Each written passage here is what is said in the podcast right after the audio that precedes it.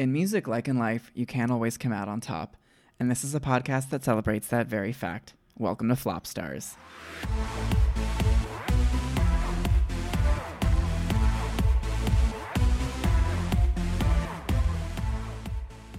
I'm your host, Billy Nellis, and joining me, as always, is my dearest Greg Willis. We're back We are back. again. Yes, again. Each week we take an in depth look at the world of pop music as only we can, and we do it all for you. Um, and yes, we are.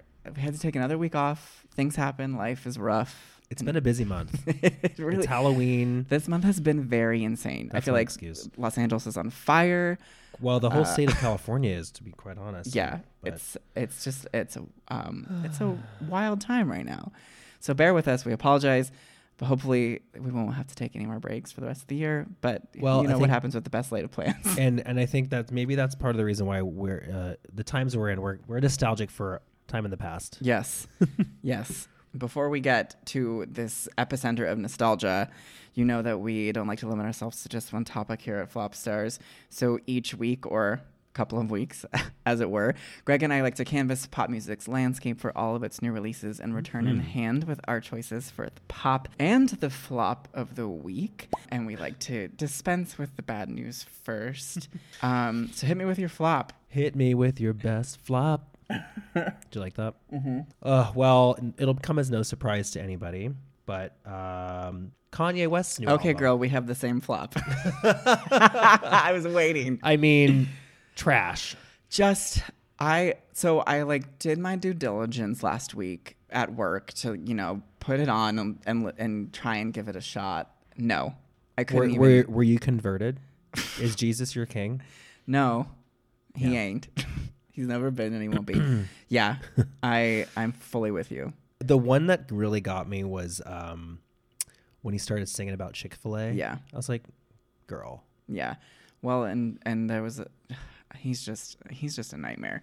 Beyond the music, he's a nightmare. Like and and it's I don't even think I would like the music even if he wasn't a nightmare. Like I just think he does very interesting production. I think he's still a great producer. I think he can still like work wonders with production, but I find him his lyrics are, are terrible.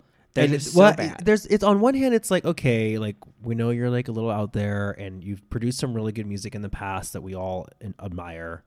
But the fact that he continues to call himself like the greatest gift to music and the Yeah. best artist ever and the great, it's just like, dude, like dial it down, like because it because when you say that and you hype it up, like and it's not that, yeah. it's, It's- really embarrassing. It's hard. I it, there's like so much at play because there's clear there's the clear mental illness factor. right.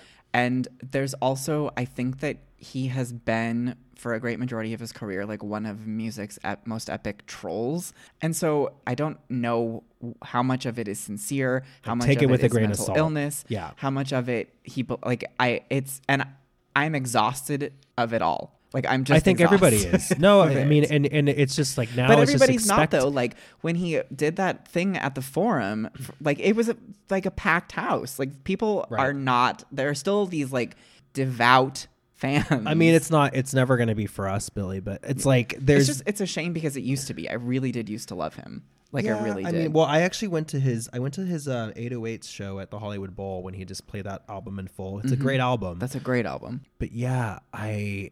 Uh, it's like, dude. But you know what? It's it's not for us, like I said, and uh, No, that's all it- we have to say about yeah, it. It's just it's it is it's it's painful. But yes, Kanye has done some really good.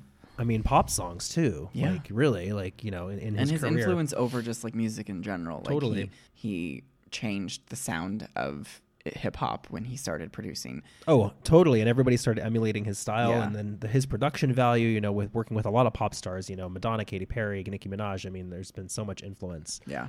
Um, It's it's just it's a it's such a strange, just a strange thing t- to watch unfold these last however many years. Um, but anyway, enough about him. I'm stuck, so I need to hear your your pop first. well, it's been a minute. So It we've has. had some time to like listen. There's been a lot of good music as always yeah. coming out. Oh my god, last week alone. Uh, I know. Well, okay, so I feel like there's things that we have to acknowledge, but for me, I'm really digging the new Tinashe song with that Yes. rapper Banks. uh, Yes, Miss Die- Banks. Die a little bit. Yes. Even Banks, not Banks. Could you imagine a Tinashe song with Banks? I mean, that would be great. I mean. I'd kind of be all about it. Yeah. Um, there's a lot of Banks. There's like Banks, there's Miss Banks, there's Azealia Banks, Yeah. who we well, try to you know not talk about but um it's such a good song. I'm, I'm so happy Tinashe finally has like a it's like it's like gritty and Yeah. it's like it's like a sound that she always needed i feel like and well, I'm it's great the video. because it's it's her first release as an independent artist. She's left that's RCA. what it is. That's the sound Um, so she's like fully unfettered by label interference, and that's what she needs. If there's anyone who's been like hampered and hindered by label interference these last couple of years, it's been Tinashe with like the the delays to her her albums. Ag- ag- and it's always yeah i agree and it's always been one of those kinds of things yeah to, i don't even know where i'm going with this but i, I you can tell you like there's it there's that's there that she's like she's Yeah. liberated Obviously, this was one of my on my list of pops too.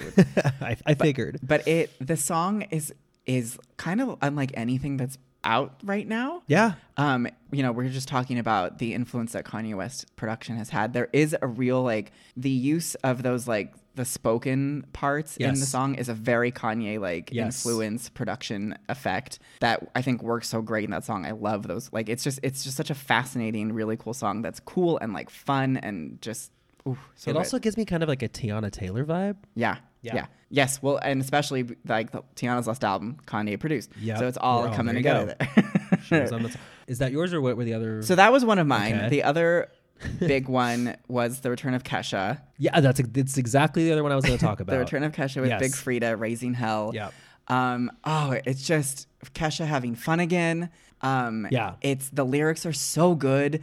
The everything about it. It's just it is such a like a rousing party song. Like you. It sounds like a Major Lazer song, doesn't it? Like yes, featuring it's- Kesha. It's yeah, it's just it's really cool production. Um, my only complaint is that I wish Big Freedia was in it more. Like I wish that, like Big Freedia kind of had like a verse maybe.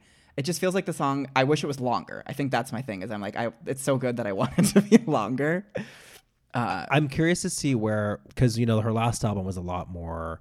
Well, the initial single, "Praying," was a lot more obviously somber and serious Yeah. to address kind of her, you know, her hiatus from everything that she's been dealing with because she's been through some shit. Well, she's spoken about the album High Road. It's coming out in January, um, and she said that really this is like her. It the entire thing was like to be a party album that she got out of her system what she needed to on Rainbow, and this was really wanting her to like sort of reclaim the joy that she had lost. That's great. I mean, because Kesha is like a party Yeah. singer. And yeah. she released like a before Raising Hell came out, she released a trailer for the album that had some other songs like sampled in it a little bit, Mm-hmm. and the sound like based off of these like very very minor snippets.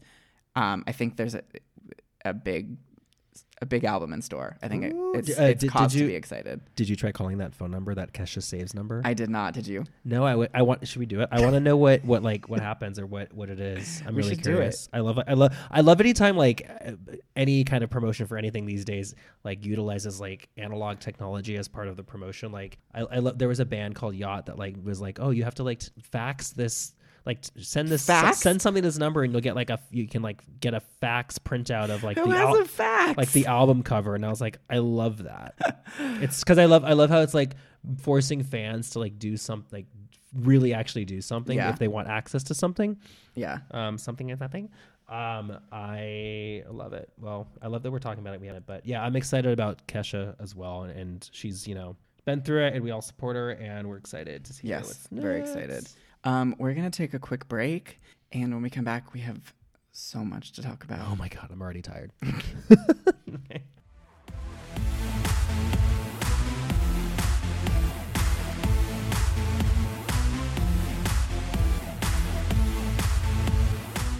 And we're back. In the wise words of a one Charli XCX, I just want to go back to 1999. So we're gonna do that today, right yes yes please.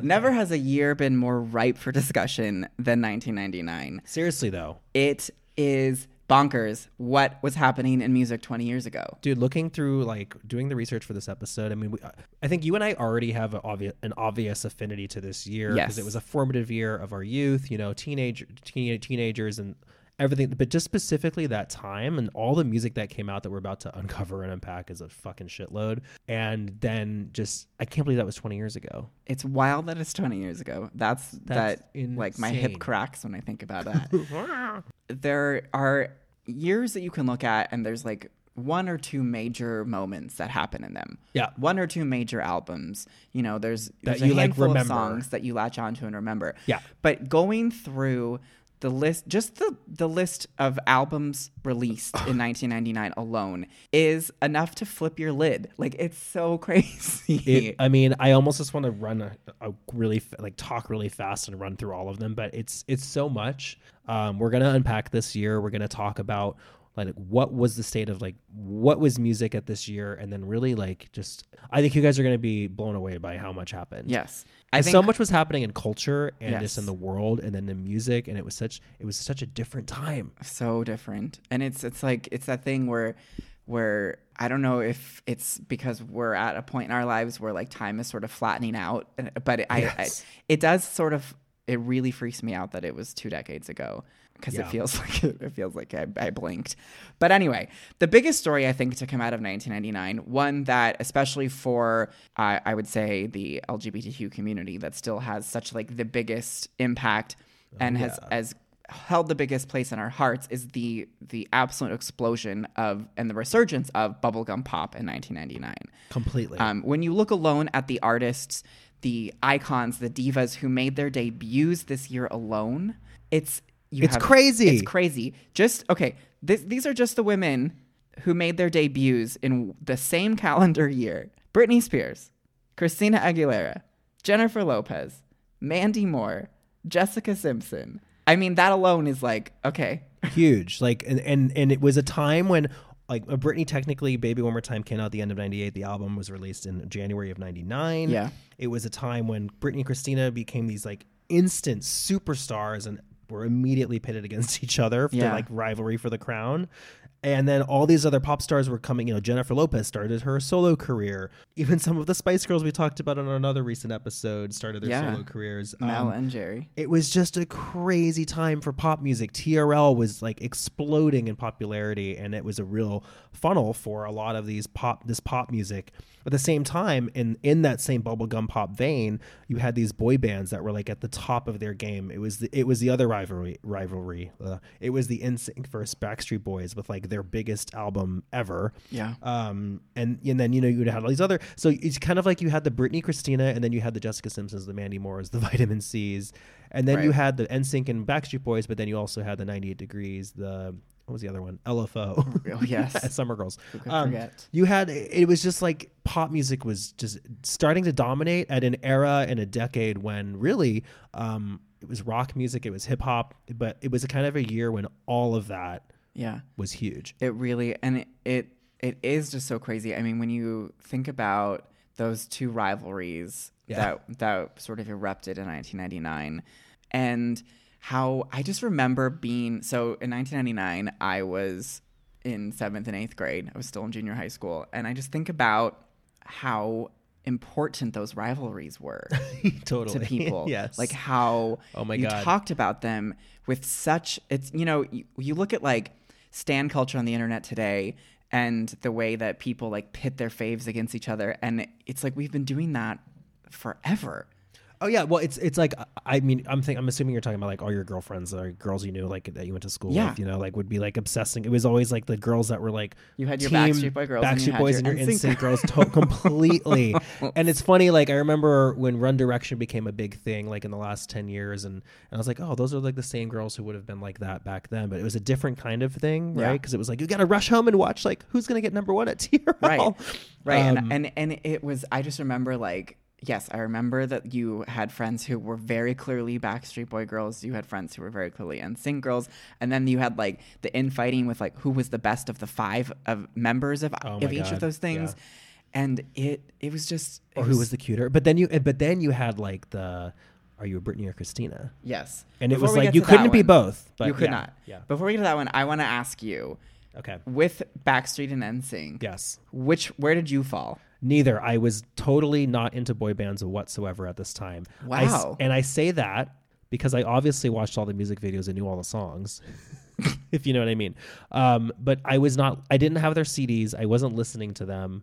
I, you know, I kind of was like, I'm not into that. I'm not into that. Okay. Um, but I was very aware of it. So in hindsight, I actually think NSYNC sometimes had like better. They were like the cuter, twinkier ones. They were like the young twinks, and the Backstreet Boys were like like the men. And I feel like Backstreet. I, I remember like everybody and like Larger Than Life and those songs. Just like the bass was like so good. They were more. They were more of like a band to me, whereas NSYNC was more like a poppier. I don't. know. Does that make sense? Yeah. What about you? I was I um definitely liked NSYNC more.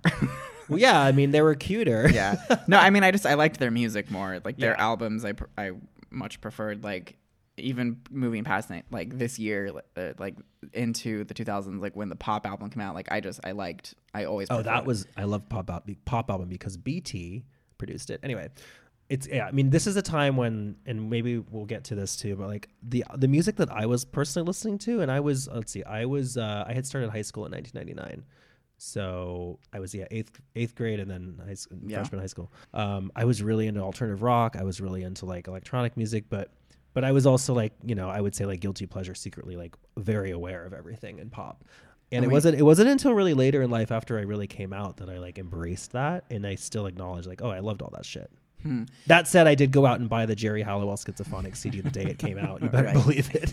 I'm wondering. I don't know if like we had all that music. I don't know if it was easier for me because I had a sister. If like Maybe, we, yeah. if we like because we had every Backstreet Boys album, we had every NSYNC album, we had like every Britney. There you go. Like we we had all of that stuff. But I don't know. I was very into music like from the beginning. Like Yeah. w- when I was like really young, I had like I had my collection of cassette tapes that I walked around that I had like Paul Abdul Yes, and and Janet, and yep. Pebbles and like Taylor Dane. Like I had all of those yes, Taylor Dayne. so, so I don't know if it was partly if it was just okay in my parents' eyes because my sister was there too. So it was like the I don't know. I don't know that if they had any hangups about it. If they did, they never like expressed them, and I clearly never had any hangups about asking for it. You're I, like, oh my god, I love this. I asked for it all the time. Of but I but I mean I also like I had garbage albums at the same time. Like we Oh. all we were Oh. I was doing everything. I was like literally like the band, not like trash No, albums. I mean you, you know you know what I was about to say. I mean you know my favorite band of all time is Garbage. Yes. This is a time when obviously they were at their height. Version 2.0 came out in 98, 99. They were still riding their high. They were huge on MTV. They went to the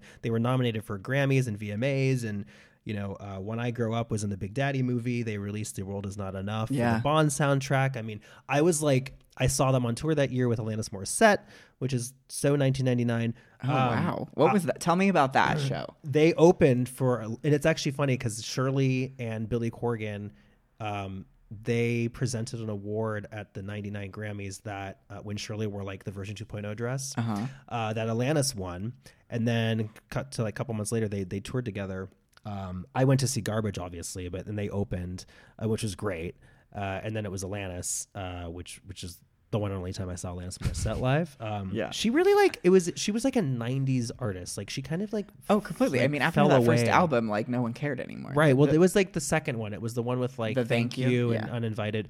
But yeah, it was all about garbage. So so at this time, you know, while I was aware of the pop music, I my favorite bands were garbage, no doubt. You know, I was all before Gwen was solo. It was like I was all about no doubt and garbage, and I was listening to like Fiona and the Chili Peppers and like.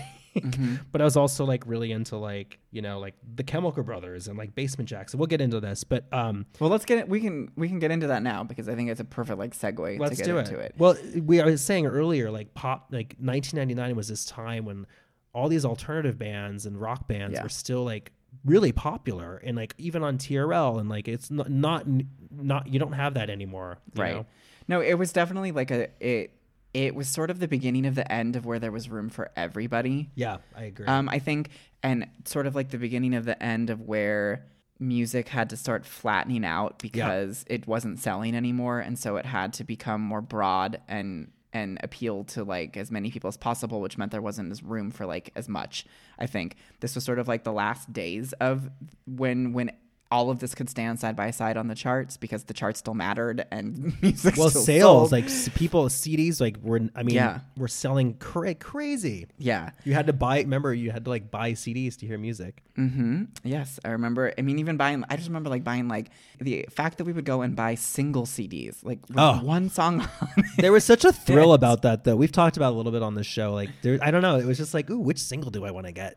yeah, but there was like talking about alternative, talking about the sort of electronic. There were so many.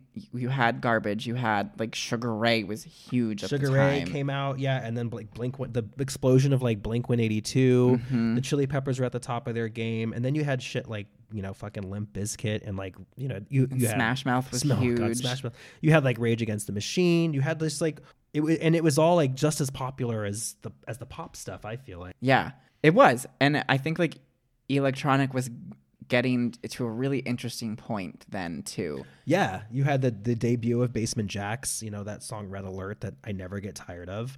Yeah. Um, uh, you had the, a huge album from the Chemical Brothers. You had um, Moby was had, had a huge year in '99. You know that album Play became like this like it was like popular with like all the soccer moms and everybody It- in I mean, between. It, it was like that. The, the music off of play was getting radio play on like top forty Everywhere. It was and in like adult contemporary. Yeah. Like it was like I remember like yes that that was sort of like a breakthrough moment I think for like the underground electronic scene. Like I think that yeah. really was the moment that it brought it to the forefront and it brought recognition to it from people who had never considered it before.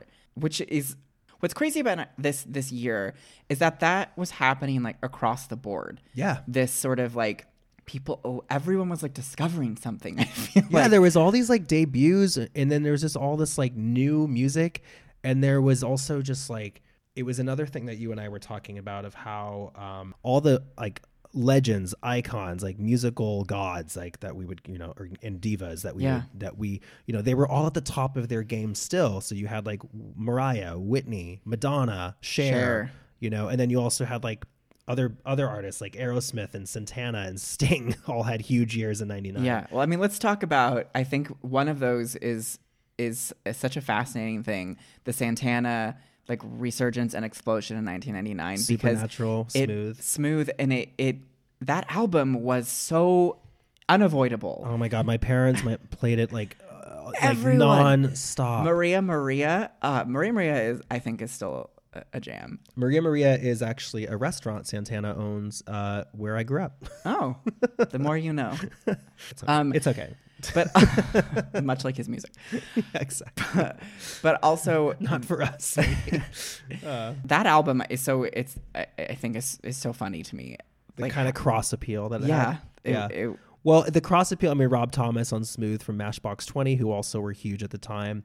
Um, but then you know you think about Santana, and it was also this really pivotal time in pop music where there was this Latin pop explosion, Yes. right? Yeah. So Ricky Martin and you know obviously Jennifer Lopez, but then you know had like Enrique, Enrique Iglesias, and Marc Anthony. Marc Anthony. and it was like the first time. I mean, I think we had sort of experienced a little bit in the the few years that Selena was around before Right. she was tragically killed in in like '94, um, where there was.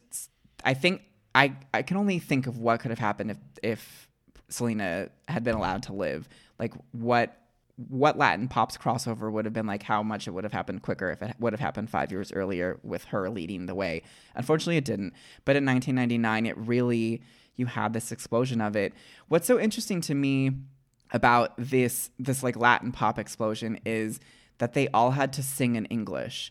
Even though they were, it was like, oh, America's embracing Latin pop. Like they all were people who had been recording in Spanish prior. Like Ricky Martin was on his like fourth album Right. in 1999. Right. But at the time, we were not ready to like listen to them sing in Spanish. Oh no, we were living La Vida Loca, right, and that was as much Spanish Espanol. and as then we were- had like Bailamos. We were like, yes, but we were like, we'll learn one phrase we're so cultural. from you, and that is it. But when you look at like what's so interesting, and we're gonna talk about this, you know, more in a little bit. But there is really right now, 20 years later, a huge resurgence in Yeah. Latin pop in hmm. America. and you're loving it. and I am yes, I am truly living La Vida Loca. Yes.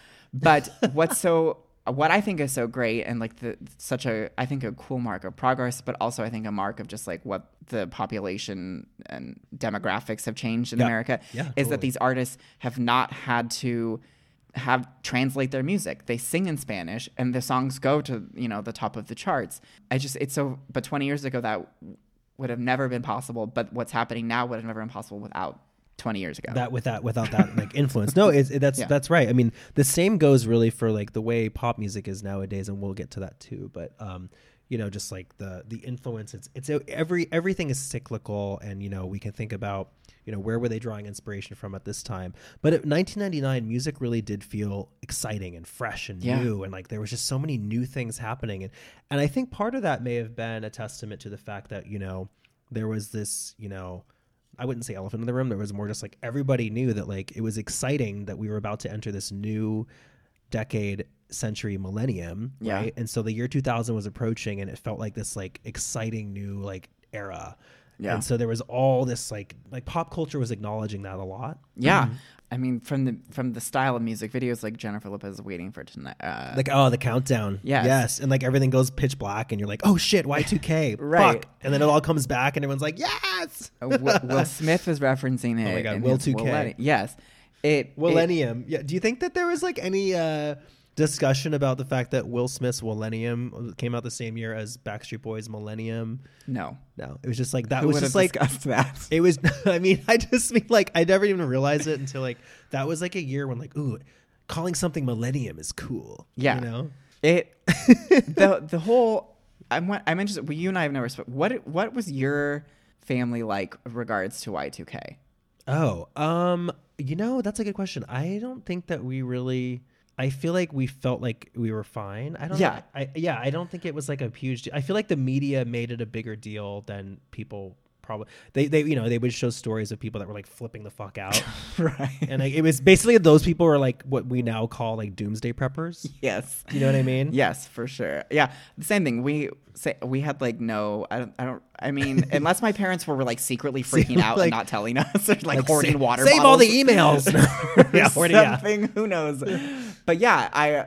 But it was such an omnipresent thing in in all forms of media. But music really had fun with it. Yeah. and was sort of like approaching everything with like a, a futuristic intent. Oh, and totally. A futuristic bent to it. That that is just. And now we're we're referencing it in music, and it's like this quaint. Like we're throwing back to a futuristic t- sound, which is Yes. so funny to me. Like a retro future. yeah. Yeah. Yeah. Which is which is which I love. But it's it's yeah, it was it was an exciting time because it was kind of like this in a way nowadays I feel like the unknown is so scary, but at, at that time it was exciting. And you have to remember 1999, this is the Clinton era, this Yeah. is the 90s, this is pre 9/11, Yeah. right? This is pre really as you were you and I were talking about earlier like Pre-internet the- age. yeah, like pre social media, like it was in a way a simpler time. It was. um, and but you know, like we talked about, it's a fascinating dichotomy because Yes. It felt so safe, but I think we say that speaking from a position of privilege. Yeah, safe for people like you and myself. Yeah, Yes. safe for white people who grew up in middle Suburbs. class Right, suburbs. exactly. Yeah. Um, I do think that the twenty the last twenty years have seen remarkable amounts of progress.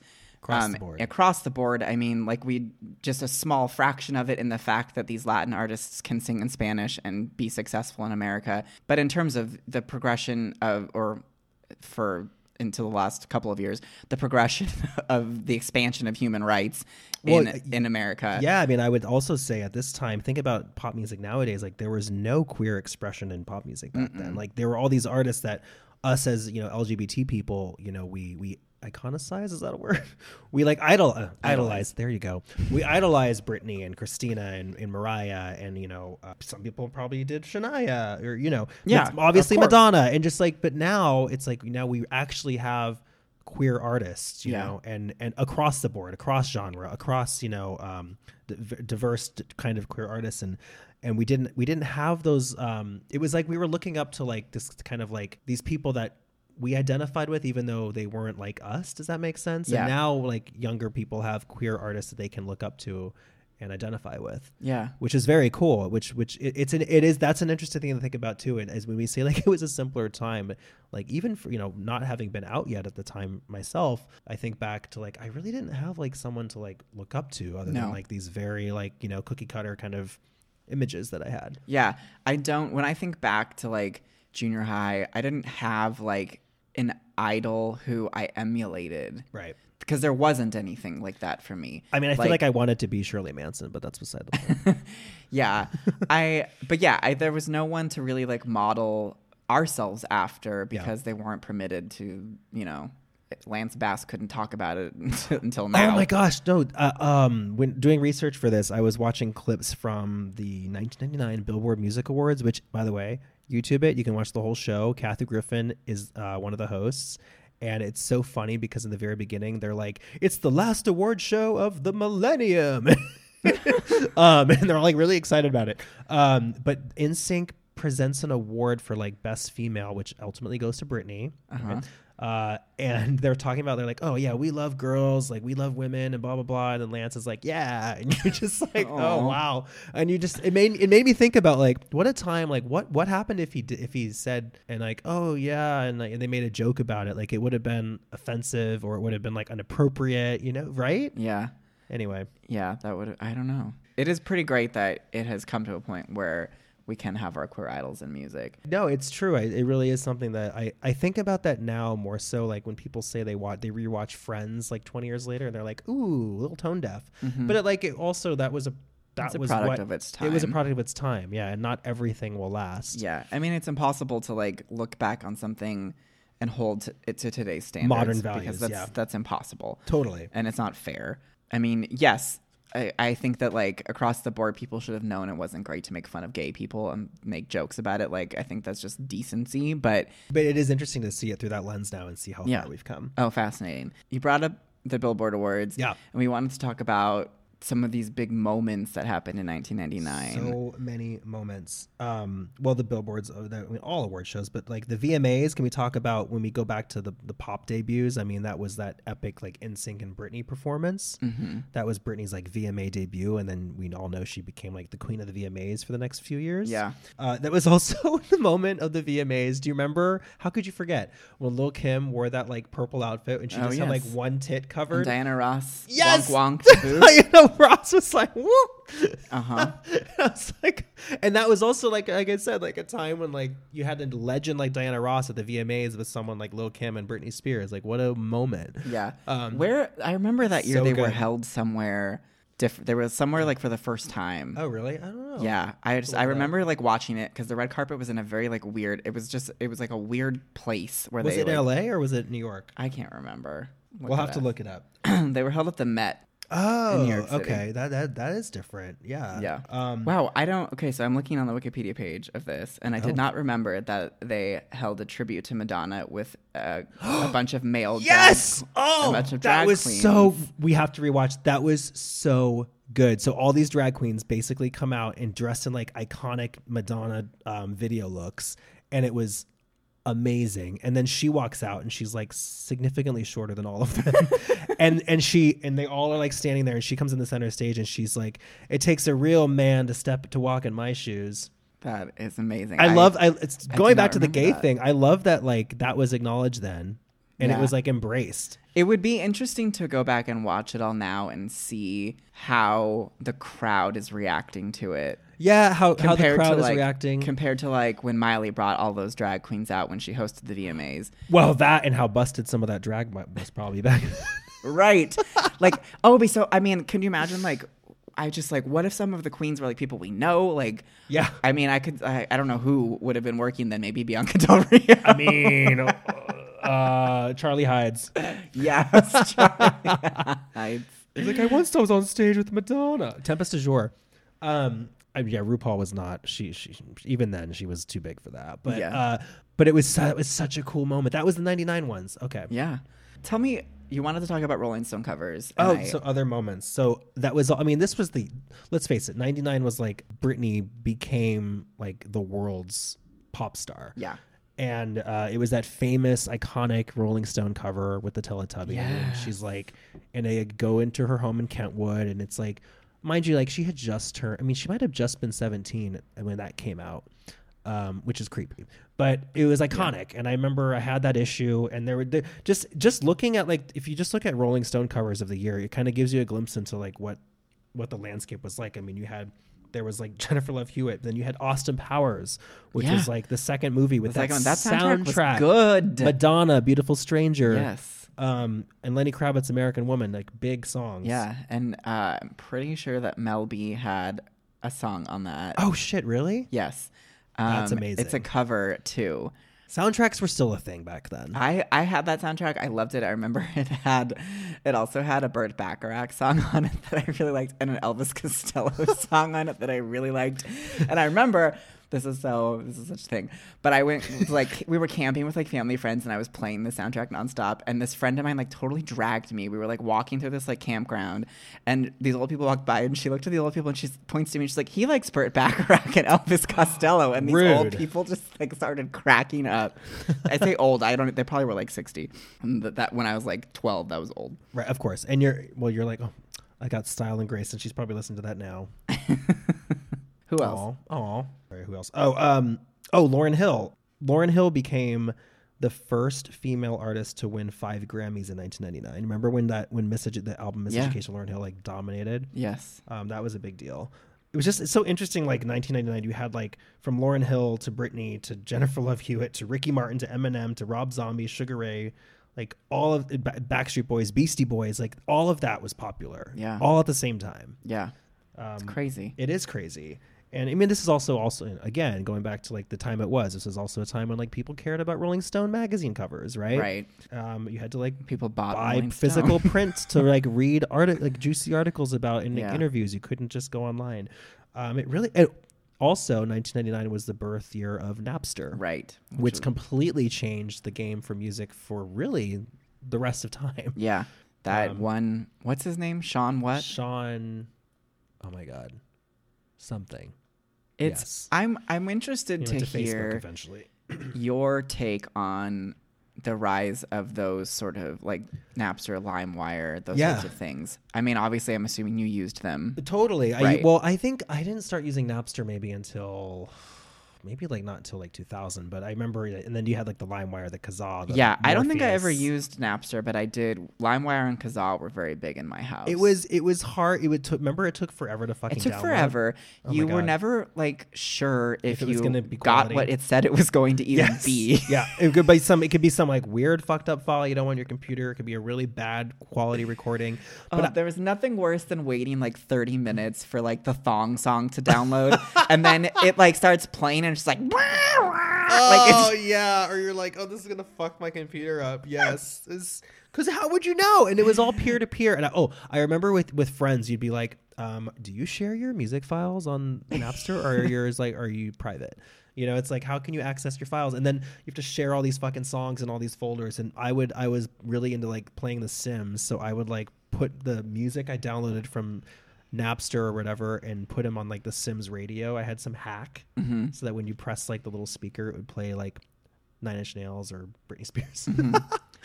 um, I think the best was also when you would download it and it was like something it had been ripped from like a music where you like some sort of like serve like playing music on the TV like on the music channels you Oh, yeah. know and like halfway through the song you'd be like music on demand oh my like god! there are there are certain songs that I couldn't tell you like off the top of my head, but when I am listening to them, it's like a Pavlovian response where I sing the music on demand where it should be based on the file that I had for so many years, like in my library. I mean, that just shows you how you know how much you were listening to to music, and you're like you were love. You had your songs. It's crazy. But I but what did you think like in the when you were doing it, did you ever really consider like The legal the impact. consequences of what was happening? I don't think my brain was developed enough at that age to really Yeah. consider those consequences. I know that uh, Metallica fucking hated it. Yeah. Um, they went on a rampage against it and kind of like lost their cool factor as a result of that a little bit. What's so funny to me is that defending their product Yeah. and its worth made them uncool.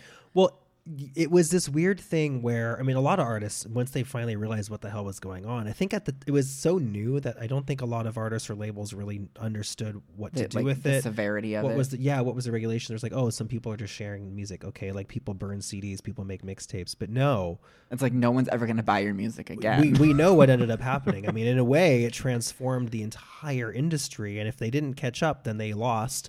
But you know, obviously, what what we know has happened is you know, with the birth the birth of iTunes, where people were still paying for music, and then eventually you pay a, a monthly uh, cost for streaming services, which is where we are now. yeah. Um, but it was this kind of time, I think, where consumers like us, for instance, we were kids, obviously. You know, we were like, "Well, why should we pay for this? Why? Why we we should just we should just get it." It was almost like we had this entitled, like, "Well, we should just be able to act if we can watch it on MTV for free, or then listen to radio for free. Why can't we just you know, listen to it whenever we want?" And it became this debate of like, you know, should people pay for like art, basically? Yeah. You know, with the rise of Napster in 1999, the birth of Napster in 1999, we were speaking about earlier, it was sort of like the the early days of the internet. Mm-hmm. This sort of gave rise to a cultural phenomenon of where the internet made it seem like everything was so democratic that you didn't have to pay for it. And I think we have experienced this this is across the board. Like people are like I don't want to pay for news, I don't want to pay for journalism, I don't want to pay for music, I barely want to pay to watch a movie.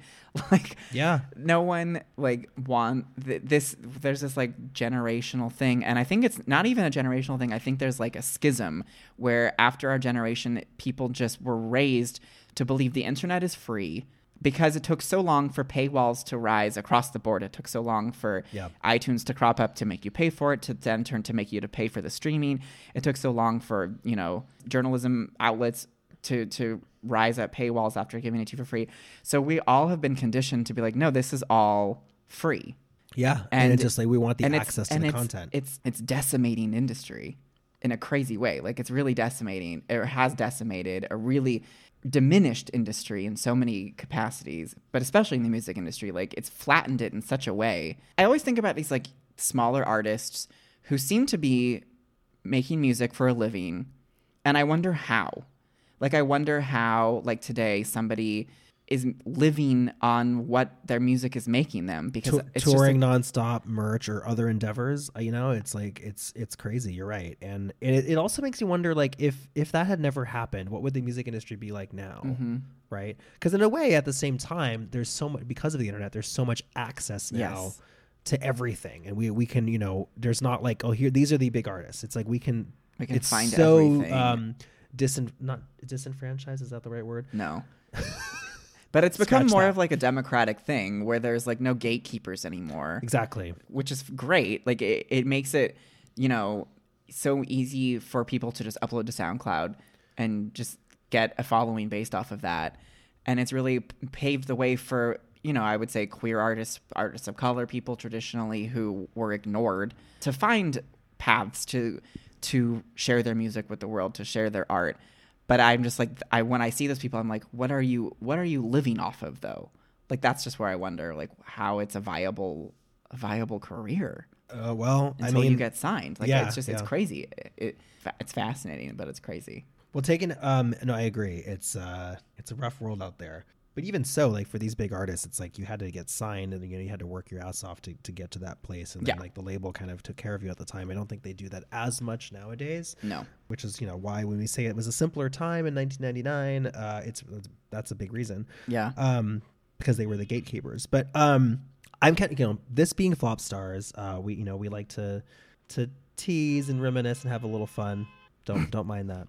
They were agreeing. Um, I'm Billy. I'm curious, like what uh in 1999, like what could you not fucking stand?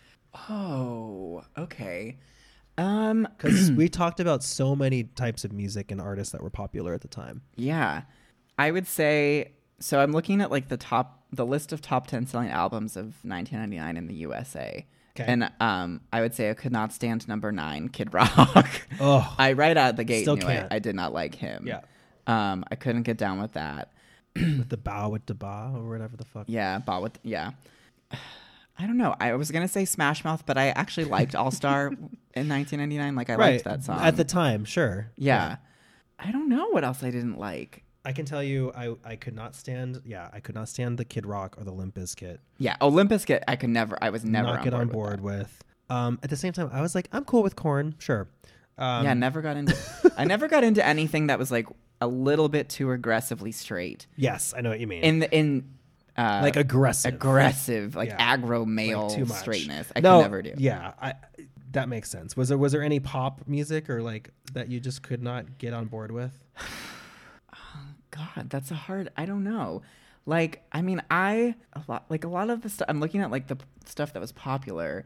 It I'm was like- a good year. and it was a lot of it was just really, really good. good. Like even the weird stuff was really good. Like Macy Gray came out like Macy year. Gray. I still I liked Macy Gray. I I liked Blue, but I I still li- I Oh liked yeah, it. I was yeah. I, mean, I remember, liked Mambo Number Five. Like I liked these Oh, things. see, I, that's the one I couldn't get on board with. Do you remember this group that had a one? It was a one hit wonder. Um, thrown back into another episode, seven oh two. Where are my girls at? Remember that Yes. song? They Yes. had like the chicken outfits in the video. And they're like, "Where my girls at?" From the front to back. Yes. I would like that would get in my head like constantly. It's gonna be in your head now. Um, Yes. So many things came out. So the one that I really couldn't stand, and I still, and I, I know it's like maybe controversial because people are like, oh, but he's such a good poet. When Eminem came out that year with uh, My Name, Mm-hmm. Name is, Is.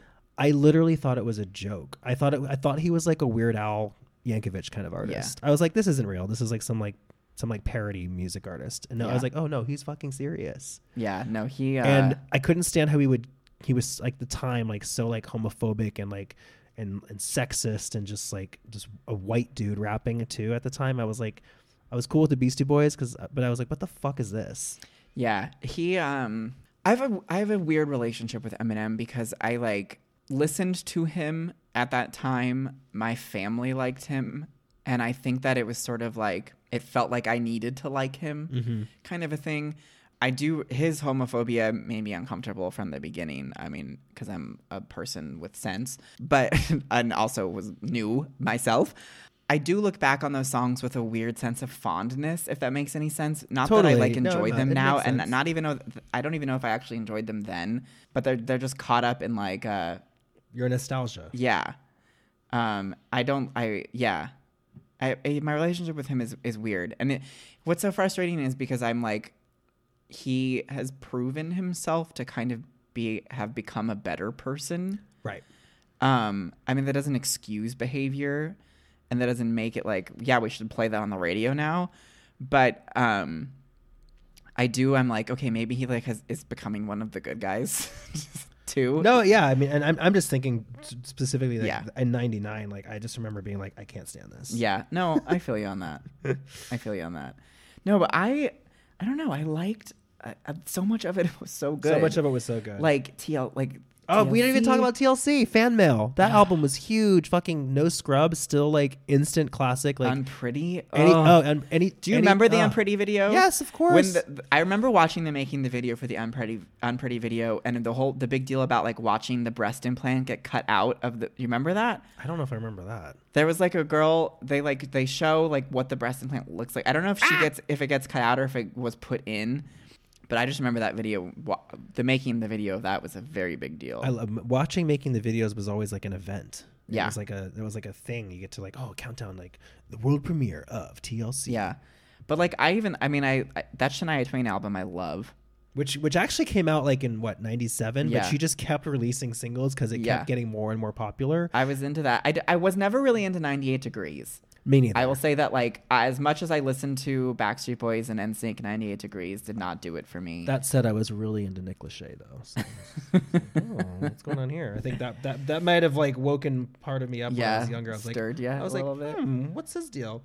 Um, Fiona Apple, When the Pawn. That was a big album for me in '99. yeah. Um, still and there was a lot of you know we talked about Mambo Number Five and Blue, and there were A were lot some, of like, those. There were these like one-off songs like um, Len.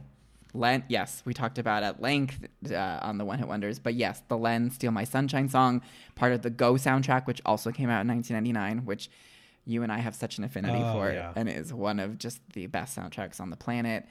I this one I forgot this came out in '99. I don't, I don't know if I thought it was like o- older or newer, but Bloodhound Gang's "The Bad Touch." Oh my god, I forgot about that song. you and me, baby. Hey, how do I fucking remember that? That song is so insane. It is ridiculous. No, that was like infectious and a guilty pleasure and re- so stupid. But Yeah. like, I completely fucking. That was 1999. yeah, Wow, yeah, um, completely forgot about that. yeah. Eagle Eye Cherry Save Tonight finally made its way to the US in 99, and I love that song so much. So And it's so weird to me that he's Swedish. It's very weird. Swedish. It, it's weird because, like, again, there was just all this different kind of music, like, Yeah. everywhere. I remember, um, remember Amber Sexual Lee Da Dee? Dee da dee, dee da, trying to make. I, need to stop singing. I'm sorry. I just like get excited when I look at these songs on this list. I'm like, oh, there's so many good ones. Um, What is impressive though is if you look at the top 10 selling albums of of 1999. yeah, The majority of them are good albums. You have number 1, Backstreet Boys Millennium, which whatever you're that's like a pinnacle of bubblegum boy band music. completely. Yes, Number 2, I want it that way. That was from that that album. yes, yeah. yeah, biggest one of the biggest songs. Ever. So, funny story. When I went to audition when I was going into high school in 2000, I went to Oh. performing arts school. When Yes. I when I went to audition for choir, I brought I didn't have sheet music. I had never like sung in like a choir before, but I wanted to be in choir. I brought the Millennium CD and Aw. sang over "I Want It." oh, I love that. Oh my god, does, did you have? Please tell me you have a recording of this somewhere. no, it was like a private audition. Oh my gosh. But I got I got on the like the high level jazz choir with that. Fuck yes, we need we need to recreate that moment. We need to go like karaoke and have you like do that. I don't know if my voice could do that anymore.